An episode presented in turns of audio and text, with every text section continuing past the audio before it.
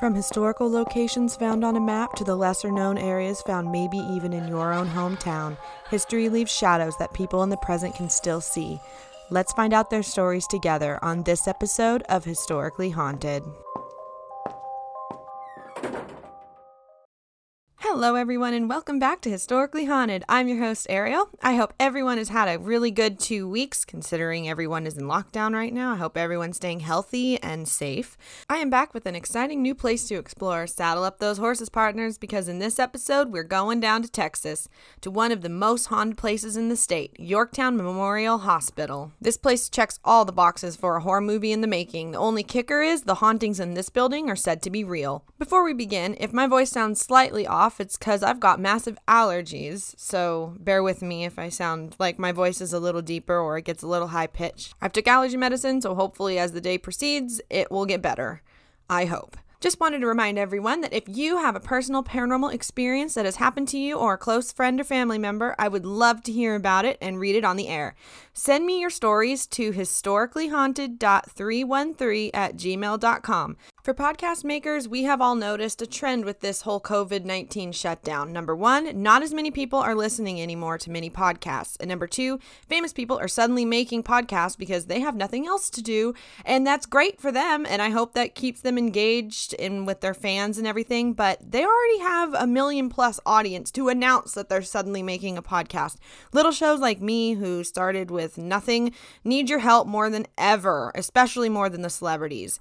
It would only take you two minutes to rate and review the smaller podcast out there on iTunes. If you can right now, just pause the show and scroll down and click rate and review and leave me some feedback and then click some stars and boom, you're done. That's how fast it could be. So I'd really appreciate it if you guys wouldn't mind to just do that for me. That would help me out a lot. And don't forget your other podcasts that you love listening to as well. Bottom line, I would encourage everyone to help out the smaller podcasts in your life before you are telling someone big like Tom Hanks that he's wonderful. We already know he's wonderful. And I'm just kidding because I don't think that Tom Hanks even has a podcast, but you know what I mean. I have also just added Historically Haunted to the Podbelly Network, so there's another way you can listen to me. Um, Podbelly Network is not sponsoring this in any way. I just wanted to talk about it really quick. Podbelly.com is where you can find a lot of interesting and really good podcasts to listen to. And I noticed that a lot of them are more in the paranormal wheelhouse. So that's another reason why I added my podcast to that network. I was hoping to pick up some more listeners, and I hope that works. So um, they also have a great uh, learn page. So if you go on podbelly.com and you click on learn up at the top, they have great advice, which I didn't know, I don't know if this was around when I was starting a podcast. I'm not even sure, but I wish I would have been able to look through some of that stuff. They have wonderful resources and really great advice for how to start a podcast when you're just starting out. So I would encourage anyone, if you're trying to start a podcast, to go on podbelly.com and learn from the experts that give you great tips and advice. Due to COVID 19 and the whole lockdown situation, I have to completely redo again my Patreon page setup. I was planning this summer to do a lot of um, ghost tour type stuff and have videos of it on the Patreon page, and they literally all got canceled. But that's okay. I can get through this. So I'm going to go back to my original plan and I'm pulling out all my notes and I'm going to do a lot of bonus episodes. They're going to be about 15 minutes max, but they're going to be really cool. And I hope to do like a really interesting haunted place to add, like a full episode to add for my Patreons once a month at least. So stay tuned. As soon as I map out that plan, I will let you all know. So that's everything I need to talk about for today. So let's kick things off with our monsters moments and then dive headfirst into that paranormal toolkit. Stories of encounters from strange beasts lurking deep in the forests, on snowy mountaintops, and in dark caves have been told throughout the generations, turning to legend. But what if I told you that many of these creatures are still spotted today? I call these monstrous moments, and I invite you to listen to this week's monstrous encounter.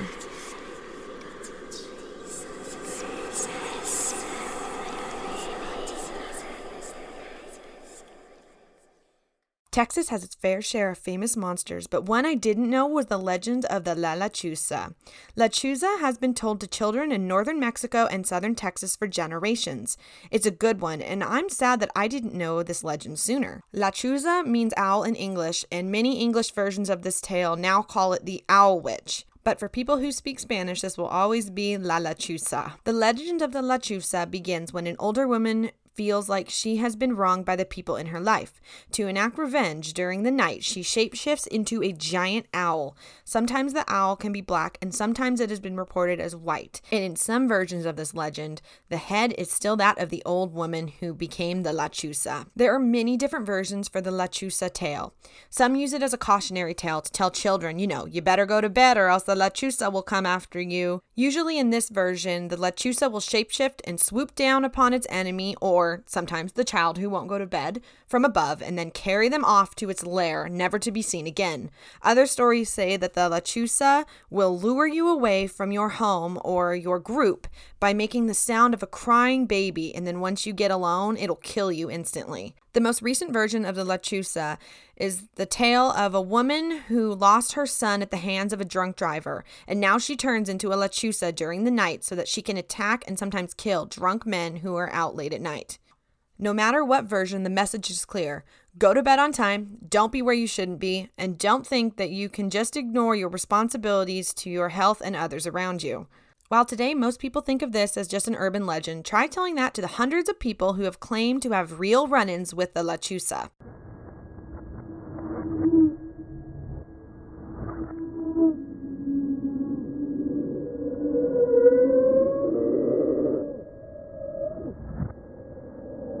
One terrifying tale comes to us from an article by Mike Cox on TexasEscapes.com. According to Cox, three women were returning home from a shopping trip in San Antonio on a lonely highway at late at night. While driving down the road, something suddenly wasn't right. They realized that they were seeing a gigantic bird in front of their car, but this was no average bird. Besides the fact that it was huge, it was able to stay ahead of the car the whole time while bobbing and weaving in and out of the headlights. Then the bird disappeared and then reappeared suddenly right next to the car outside the driver's side window. The driver floored it to try to outrun the bird, but then the car suddenly died and the headlights went out. The women, terrified, locked themselves in the car and waited for something to happen. Just as mysteriously and suddenly as the car died, it restarted, and the Lechuza was never seen again. But to them, they all knew what it was from the moment they saw it. It was definitely the Lechuza. Out of the many other sightings I read about, this next one stood out to me for multiple reasons. First, I'll just tell you the story. I found this story on MexicoUnexplained.com in an article written by Robert Bitto. I think that's how you say his name. In this article, it claims that one night in 1977, in a Mexican American border town of Santa Rosa, Texas, many people of one neighborhood spotted the lechuza in a tree. She flew down to a woman's house and began scratching on the front door as if she was trying to get inside. Due to the noise the Lechuza was making, all the neighborhood dogs began to come outside and see what was going on. They began barking and scared the Lechuza away. The dogs then chased after the bird until it flew too high for them to reach and they gave up and came home. The following morning, the people woke up to discover that all their dogs had died sometime during the night. The people were unable to explain the deaths of their dogs. The reason this story stood out to me is because in the Mothman prophecies, uh, which, if you don't know what the Mothman prophecies are, it's about this strange giant bird man who was seen at Point Pleasant um, right before a bridge collapsed. And there's a whole backstory to this. I don't have time to get into the Mothman right now, but it's definitely something I guarantee everyone should look into. If you want a in-depth, like 10 part episode read about it, um, you should go to Astonishing Legends uh, podcast. They do a full Mothman prophecies segment, and it's really good. But the reason this stuck out to me is because in the Mothman prophecies, they were mentioning that dogs dying was a common theme with Mothman sightings. So I just find this interesting that this is another giant bird creature who also killed all the dogs that chased after her almost as a revenge plot. There have been so many sightings of the Lechuza that I'm beginning to think there's at least something going on with this legend. And I can guarantee you one thing a run in with the Lechuza is not a monstrous moment I would want to add to my books.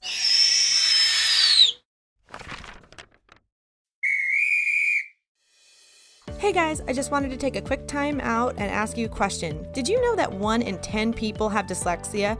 You might even have it and not know it. Dyslexia is a learning disability that affects reading, spelling, and sometimes math, but it has nothing to do with low intelligence. I know because Einstein himself had it. Oh, and I have it too.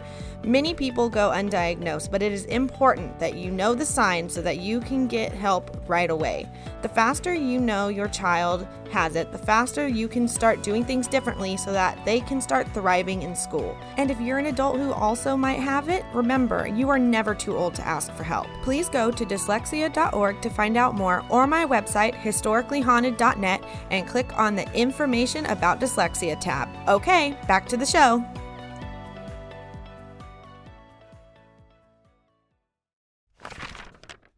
Over our history, humans have used several techniques to try to contact the dead. Today, ghost hunters use various technologies to try to record proof of the paranormal. I got curious as to what is inside these paranormal toolkits, so come with me as I open it up and see what's inside.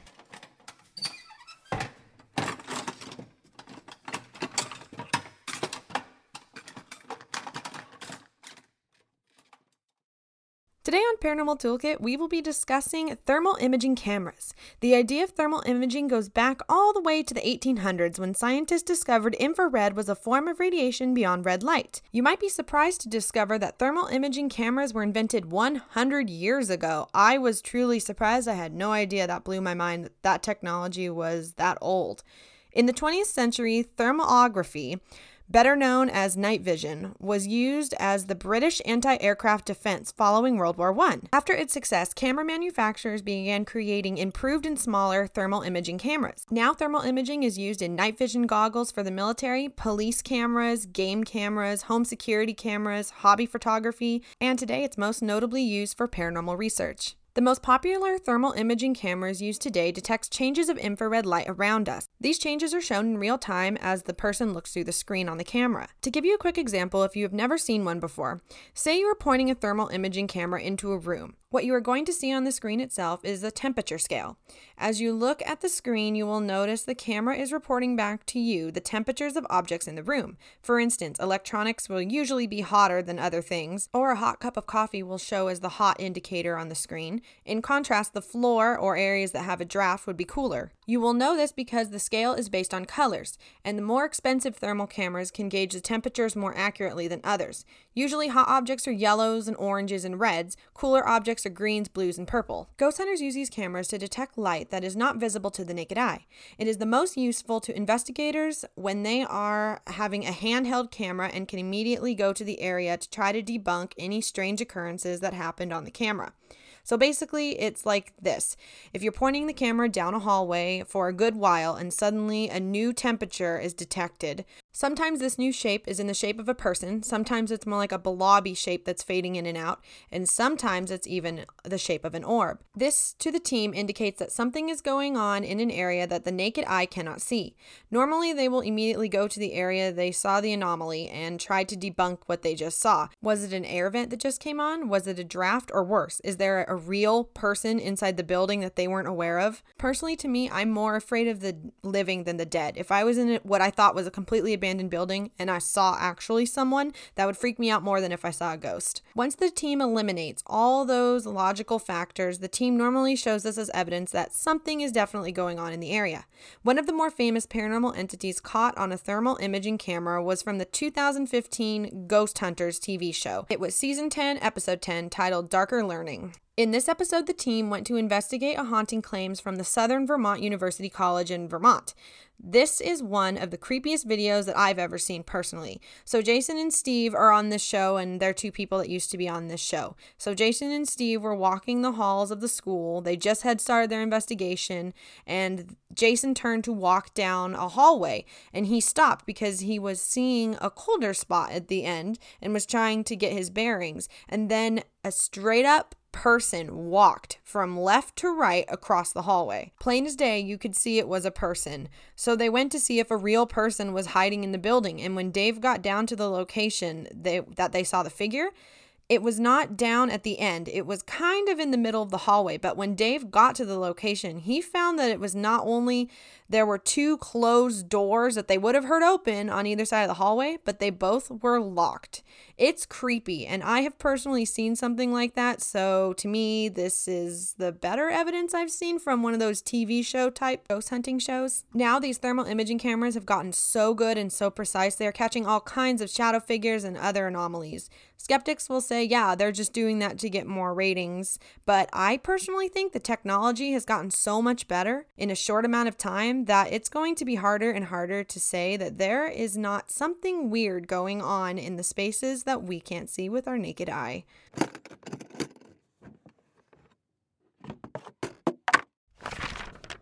Did you know that rating and reviewing your favorite podcast shows on iTunes is one of the best ways to help others find the show?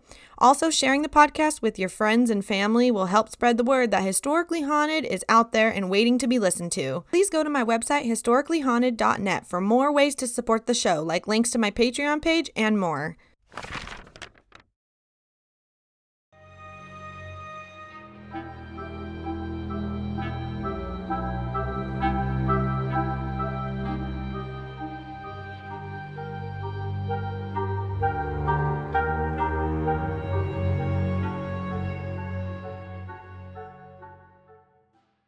Yorktown Memorial Hospital is located in Texas and it has some crazy paranormal claims.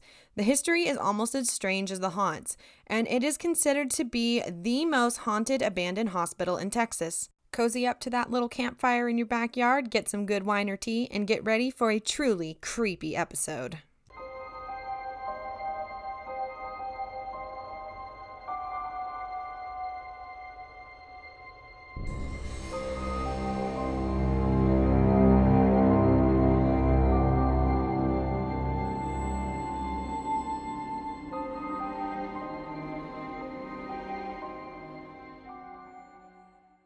Yorktown Memorial Hospital is located 75 miles southeast of San Antonio in the town of Yorktown, Texas. Yorktown is the oldest incorporated town of DeWitt County. The first settlers came to Yorktown in 1840, and it became an official town in 1871. The main founder of the town was Charles Eckhardt. Eckhardt came from Germany in 1832. He started his own mercantile business in Indianola, which was an important seaport in the 1800s. Part of his business included transporting goods from the mercantile to the town of New Braunfels. The road at the time was long, without any good places to stop for wagon repairs and supplies. So he hired John A. King to survey a new route from Indianola to New Braunfels. This trail was later called the Old Indianola Trail. Today, King is considered one of the pioneers of the West Texas area. King was able to find a better route that shortened the travel by 20 miles. And when you were traveling with a covered wagon and horses, that is quite helpful. After the new trail was surveyed, Eckhardt established Yorktown to be an important halfway point for stagecoaches, mail carriers, cattle drivers, trail drivers, freighters, and prairie schooners. And for those of you who thought, what the heck is a prairie schooner, like I did, I Googled it for you and I found out it's just a fancy word for a covered wagon. And honestly, it sounds a lot more majestic than just saying a covered wagon. the first house in town was built in May 1854, and both York and Eckhardt died before the town was fully completed. York was killed in a conflict with Indians in October 1848. Eckhardt died from yellow fever returning from an inspection of his properties in South America in 1852. The town continued to grow without them. The first school building was built in 1853, and the Catholic Church was established in 1867. The town began to thrive. Hotels sprung up along with saloons, and by 1898, Yorktown had become a true Western town. It had 63 businesses. The types of stores and offerings the town had were things like blacksmiths, butchers, barber shops, dry goods, saddlers, mills, grocery stores, cotton gins, stage stops, general stores. The town also had its own newspaper for a time, and what would any old western town be without its entertainment? They had dancing halls, opera houses, and saloons, and though it didn't say it, I'm sure they had a brothel or two as well. By the time the 1900s came around, the town was still abuzz with activity. The only thing the town didn't have was its own hospital. At the time, the closest hospital was in San Antonio, Texas, a 75 mile drive. Especially back then, that was very slow travel. Obviously, that made things extremely difficult for the sick and people experiencing a life threatening emergency.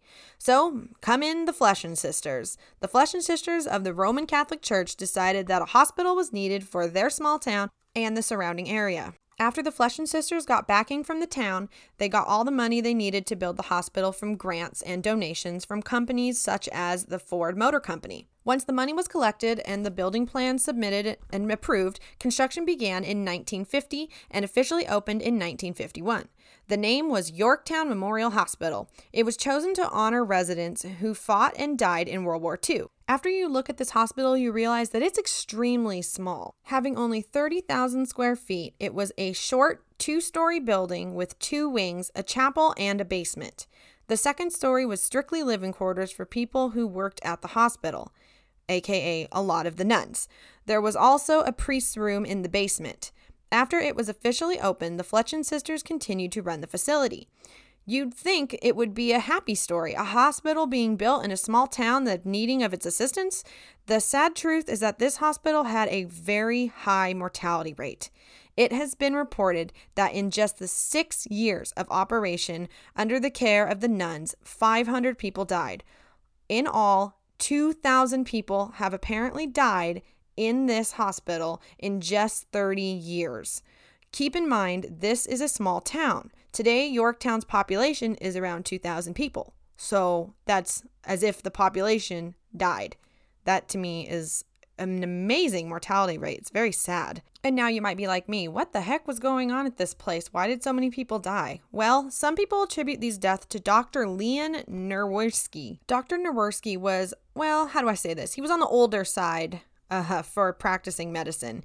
He practiced into his 90s. Talk about can't let a job go. Anyway, by the end of his career, he held the oldest medical license in the state of Texas. Here is where the truth and legend gets a little murky. Many accidents and death were attributed to this doctor. Apparently, he was known for making mistakes, and he made them often, especially in the OR. One of the most famous mistakes he allegedly made was accidentally slitting the throat of a patient while he was operating on the patient's thyroid. And yet he was still able to keep his job. Regardless if this is true, the fact that there were 2,000 deaths in only 30 years tells me that something definitely was going on there. Now, I'm never one to want to bash a small town. I'm from a small town. I never want to talk bad about it. And I'm not trying to. But I got a lot of the historical information from YorktownTexas.com, which was fantastic for my historical research, but it's the town's online community portal. And when I was on that website, I thought it was really interesting that I was unable to find literally anything about the hospital. You can't even find a photo of it among their other photos of the town and the things they do there. It's as if they want to forget about it completely. As it is, the building is at the end of Main Street, and it is the only building that appears to be completely abandoned and unkept. The rest of the town's buildings are historical and they have upkeep on them, so I had to go to other websites to find any history of the hospital. And Wikipedia, believe it or not, only has barely two paragraphs about this place at all. It's like the information about this hospital has just disappeared, or it's been buried for some reason. I've never been there, and I already got a weird vibe from this place. Just by doing the research alone, without even looking at pictures of it, you just get the vibe that something's off. Finally, the hospital had to be closed down in 1986. One reason was a newer hospital was built in a nearby town of Cuero. For another reason, I bet people chose to drive to Cuero rather than go to Yorktown Memorial, which everyone knew at the time had such a high mortality rate. Uh, like I said earlier, I grew up in a small town, and I do know that feeling of everyone in town just knows that you should not go to that one hospital and you should go to the other one because it's just got bad vibes and everyone has something bad to say about it. Everyone had a don't take me to that hospital attitude about one place I am not going to say on my podcast, but I sympathize with small towns that do not get proper care. After Yorktown Memorial closed, it turned into a drug rehab center, but that didn't last long either due to the staff's inability to control their patients. They also had trouble keeping people employed there. It shut down only two years later in 1988. Now it is an abandoned hospital that sits on the end of Main Street alone and forgotten behind a chain link fence with overgrown weeds in the yard around it. Today it is privately owned, and the only people who come to visit are ghost hunters. I encourage everyone to look up pictures of this place. I posted a few on my Instagram and Facebook that I got from Google. Of course, I didn't I didn't take those, but if you look up a few pictures, it is really bizarre. Um, sometimes there's like this idea that if something really, really bad happened in the area, um, plants won't grow. And it's kind of creepy because a lot of the photos I found, everything is dead around it. And I'm not just talking like obviously stuff that needs water, but like really old trees, stuff like that. They just they everything is dead and it's very weird vibe. And there might be a reason everything is dead because now it's time to talk about the things that ghost hunters and people who have trespassed on this property have seen and heard while touring its halls.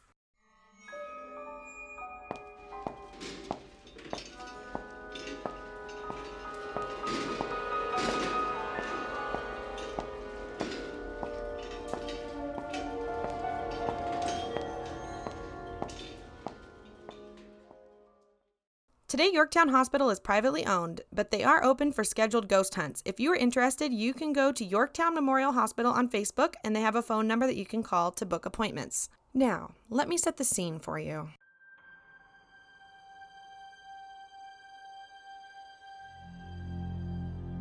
You are walking up the path to the entrance. The entrance is overgrown with trees and bushes, almost as if the building is trying to hide itself from the town. A 1950 style entrance with its rounded top windows and big front doors greets you as you walk up the stone steps to the door. Above the entrance, you can make out the faded words Yorktown Memorial Hospital. As you are looking up at the entrance, you think you see a flash of white in the corner of your eye. You look around and see nothing. You take a deep breath and you enter the hospital.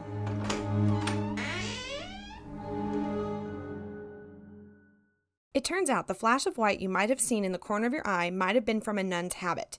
The grounds of this hospital have as much activity as the inside. Nuns have been reported to be seen walking around the property as if they are going about their normal rounds. Some have even spotted one nun that looks like she is gardening.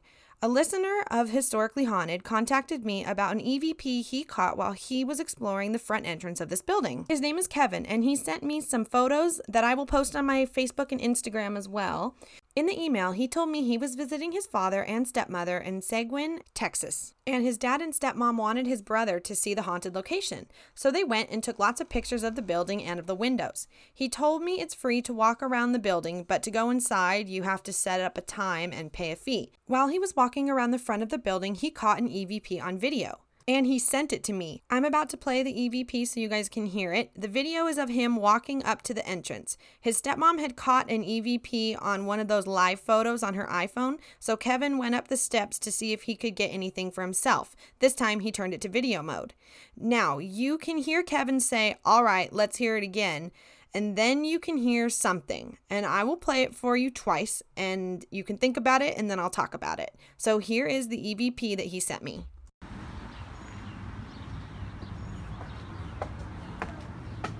All right, let's hear it again. What do you think? Did you hear something? I'll play it one more time and then I'll give you my thoughts.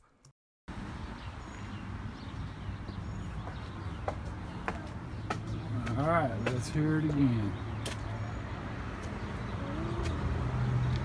It's short, but it sounds like a little girl, but I don't know exactly what it's saying either, but I can definitely hear the cadence like, uh, like that.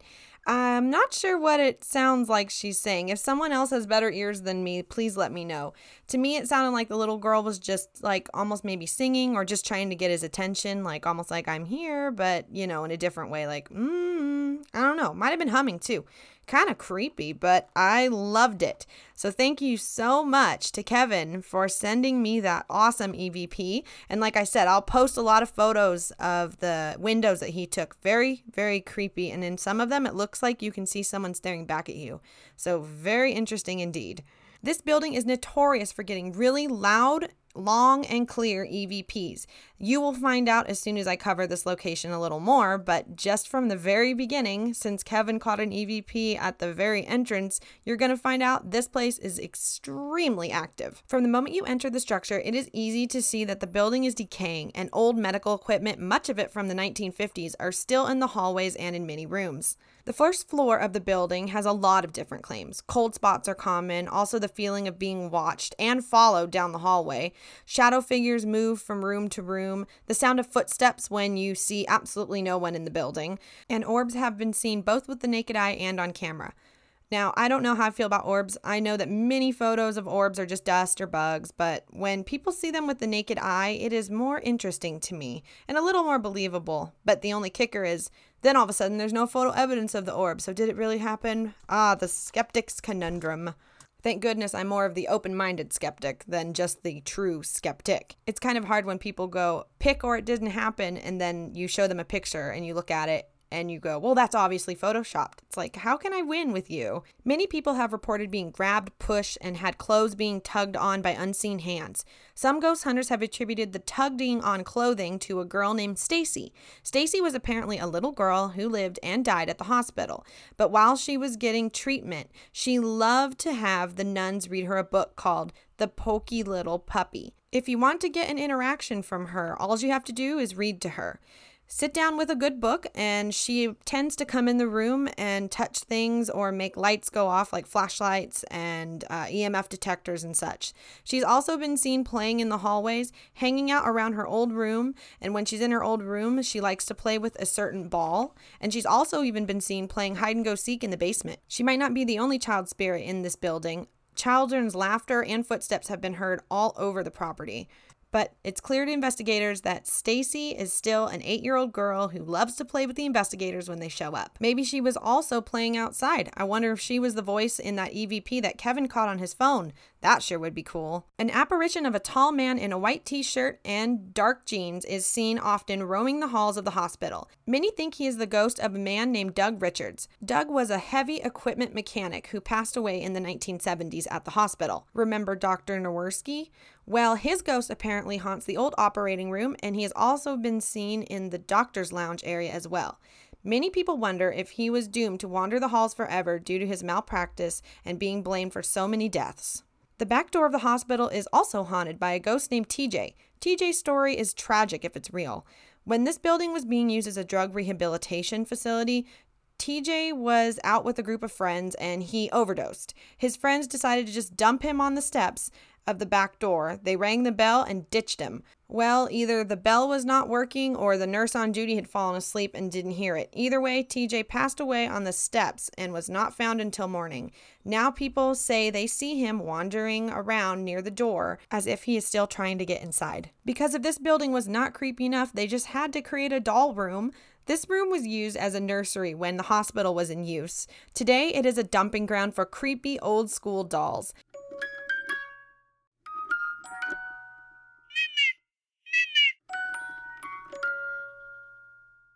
Many people have had strange experiences while investigating inside. Some of the dolls are battery operated, so sometimes investigators will be down the hall and hear the words like, I love you from the room, almost as if something were trying to get their attention and wants to lead them to that room. Investigators have said that they can use the dolls to get on command responses, but from what? They just still don't know. Evil things have been reported in this building, as well as inside the doll room. A large black mass apparition with glowing red eyes have been seen in this room, along with dolls that have been moved around in the night. But speaking of evil, the darkest entities seem to hang out on the second floor and in the chapel.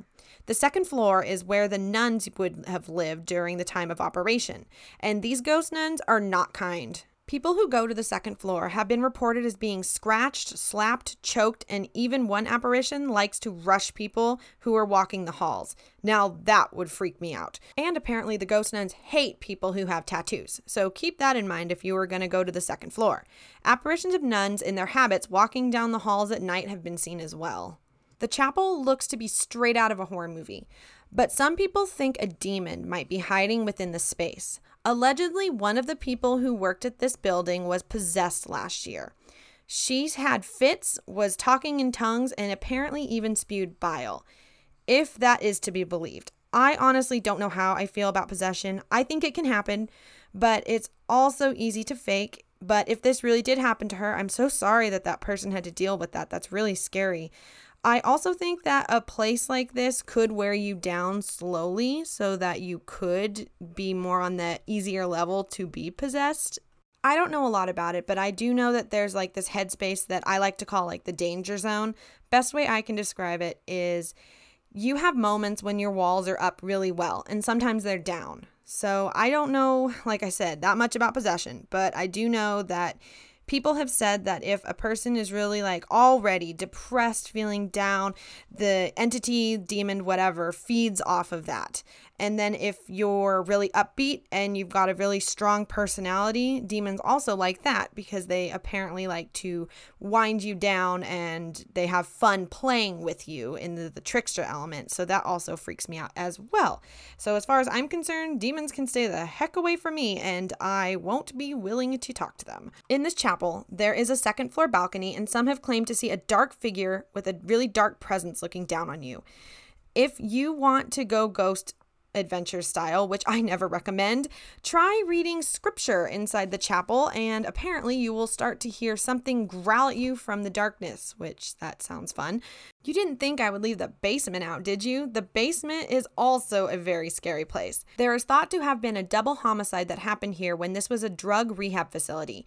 Story goes, a woman who worked at the facility was dating a man who also worked at the facility, but she cheated on him with a patient, and the woman's boyfriend caught her down in the basement with the other man, and her boyfriend became enraged and stabbed her to death. Then he turned the knife on the patient, and the patient had to wrestle the knife away from the man and and killed him in self defense. Apparently, the blood spatter is still on the walls today, and many people attribute this murder to the strange things that go on inside the basement. Screams can be heard along with growls, footsteps, shadow figures. A woman in white has been reported once. Also, things getting thrown like pipes and rocks.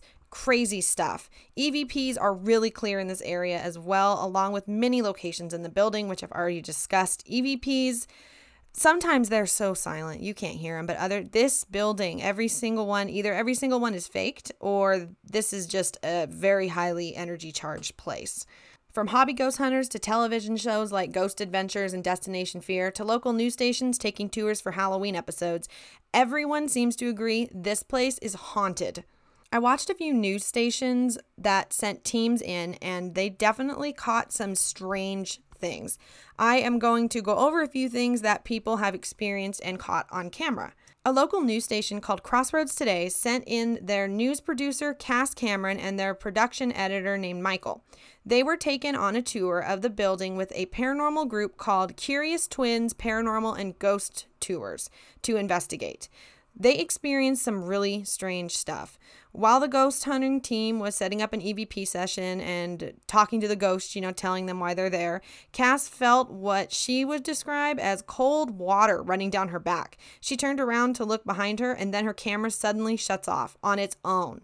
They also reported many electrical problems like battery drains, equipment fails, equipment shutting off on its own. Very strange stuff. Another reporter named Matthew from the news station News 4 San Antonio had something tug on his clothing in the basement. You could kind of tell he wasn't quite buying all the claims when he took the little tour and he filmed a little video beforehand. But when he was in the basement and he started beginning to, as he said, talk to the ghosts, he kind of said it sarcastically uh, his uh, video cameraman suddenly goes, Something just gripped my arm really hard. And Matthew pauses and looks around, and then his eyes get really, really big. And he looks kind of dumbstruck and he looks at everyone in the room and he goes, I just felt a tug on my pocket. I'm not even kidding. And he was totally freaked out. And he was even like, okay, I'm not staying in here. Let's go. And he was trying to like stay cool on camera. But you could definitely tell it freaked him out a lot because he even like, he he breathed and he like he got the chills and then he was like okay let's go the ghost adventures team came to this location on season 4 episode 21 and they caught a lot of activity i personally don't like their style of ghost hunting but they did catch some really good and very creepy evps they caught entities saying like like they caught a child ghost saying you want to play and It must be told, and I'll tell them you did it. Then they also caught it's sick. And then they also caught one that says, don't go in the bathroom. Okay, get in there, which that's weird. And the most scary one, in my opinion, that they caught was later on during the night. And it says, the killer is coming, get to the hallway, which that is really, really weird. A new show to the Travel Channel network is called Destination Fear. And they went to this location, and that episode had just aired about two weeks ago now. The show is literally a group of four young 20 year olds who go to the most scary haunted places to test their fear and see how fear drives, you know, their reaction to the paranormal and the paranormal world around them. It's kind of a little strange and the concept is a little odd for me, but in a weird way, I really like this show. As long as they're not pulling one over, you know, as long as it's believable. So far, I haven't seen anything too crazy, but I will admit the last one was a little much. Anyways, so they went to this place, and when they went to this hospital, it was insane. The group is known for doing crazy challenges, like sending one person in completely alone for an hour to see how well they can handle it. They also always separate and sleep alone. In this episode, one of the ghost hunters named Chelsea went in alone and she felt like she was being pulled in a weird way to the chapel. And she was like yeah i'm not going in there. So she decided to go to the basement which honestly the basement is terrifying to me as well. So when she entered the priest's room in the basement she had an ovilus with her and it went off. Now an ovilus for those of you who don't know it's like a little black box and it's an electronical dictionary that some people claim spirits can use to form words it's kind of weird I don't really understand how it works. Some people don't like them. Some ghost hunters think they're fake and they don't use them at all. But when these ovulists say things that are so perfect to the situation, maybe that's a little more cause for thinking it's believable or they faked it. Either way. So when she went into the priest room, she her ovilus went off and she looked at it and it said Bible. And she was like, What the heck? Because she was like in the priest's room. So then she was like, That's really weird. And she tried to ignore it. And then it went off again and it said Jesus. And I'm sure that usually doesn't say those two words when you're standing in the middle of a priest's room, right? I mean, I'd assume. And it was just very creepy. So the group, she left, the group went in together and then they went back to the priest room because it had a lot of activity. So they started to do an EVP session and they're like asking questions like what are you doing here? Are you evil or are you good? Because it was saying like bible and jesus. So they were like oh maybe this is a good ghost. And the evp is the longest one i've heard in a long time. It literally says in a creepy breathy voice it says i'm evil. I'm just having a good time. It was so creepy. I heard that and it sent chills down my spine they went on to explore the basement and they asked, you know, if you're still with us, let us know. And then they continued to go around and walk around the basement. And then suddenly, really heavy footsteps could be heard coming down the. There's like a couple stairs to a hallway. So they were going down the steps and then down the hallway right towards them. And the cameraman panicked because he thought it was a real person coming down the hallway. And he was like, oh my God, there's someone coming down the hall. And he was freaking out. So then the group was like, Shh, everybody freeze. And then they heard a really, really loud bang, like something slammed or something metal hit metal. It was really scary and they all freaked out. And then they're like, okay, let's go to the next floor. If that wasn't enough, um, when they went up to the first floor, they were catching some normal stuff, you know, like walking noises and voices and things like that. But they went to the chapel, and that's where things got really weird they did an EVP session, um, and the ovilus when they were setting it up, like he was just going to hit record on the thing, and the ovilus suddenly goes, run. And they said, Did it say run? And they're like, No, we're not going to run. And then they set up the recorder and then they were asking him questions. They said again, like, Why do you stay in this space? Who are you? And when they played the tape recorder back, you could hear something almost yell, like really, really loud, like almost louder than the recorder. It said, run away in an angry, growling type voice. And when they were like, run away, so they go to replay it and they're listening, and then there's nothing there. It's like the voice is gone. So either the entity was messing with them and somehow was able to erase what it just had said, or the creepier of the two, it was in the room with them and it yelled run away at that exact time. So it sounded like it was coming from the recorder itself. Either way, it was very scary. I have never seen that happen before, but I have heard of it happening before. I have heard of ghost hunters getting EVPs and going all the way home and having them deleted. Same with photos. So that's a very creepy trickster element that I don't like. that's the kind of stuff that I hate. But anyway, the team got all weirded out over this one because they were like, didn't we all just hear that? And then they're like, okay, let's leave. So, in the end, this place is really insane with paranormal activity, and everyone who has gone in there has had something happen. The ghost stories make me wonder what the true intent of this hospital even was, and the past may be darker than we will ever know.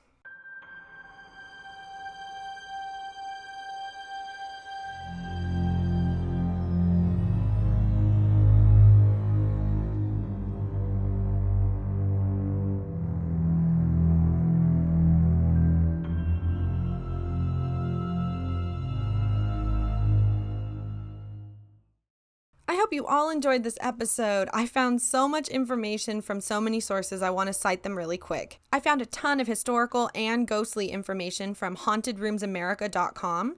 Also found some great stories from todotexas.org, TexasHillCountry.com, and of course Wikipedia and a couple of random sources I found on Google. And of course the two news stations that I already had cited, so thank you all so much. You make my research go a lot smoother, and I always find new websites to add to my list of really great sources. And before I sign off, I just wanted to say I just realized this weekend when this is coming out, it's coming out on Memorial Day. I didn't even pay attention to what day it was when I started uh, recording this, so I feel really bad. Usually I would say something like this in the intro. I just wanted to pause, reflect, say thank you to all the men and women who are much braver than I am, who have given their lives for our freedoms. Thank you so much, and we honor you today. I'm losing track of time, guys. This lockdown, I don't even know what day it is anymore. Please check out my website at historicallyhaunted.net for all links to Patreon page, dyslexia notes, and of course, my Instagram, Twitter, and Facebook handles. One more big shout out to Kevin. Thank you so much for sending me those wonderful pictures and also of telling me your experience there, and of course, that amazing EVP that you caught. All right. I hope everybody has a great couple of weeks. Can't wait to be back with another episode. Stay safe, stay healthy. Thank you for all your support, and I will see you next time. Bye, guys.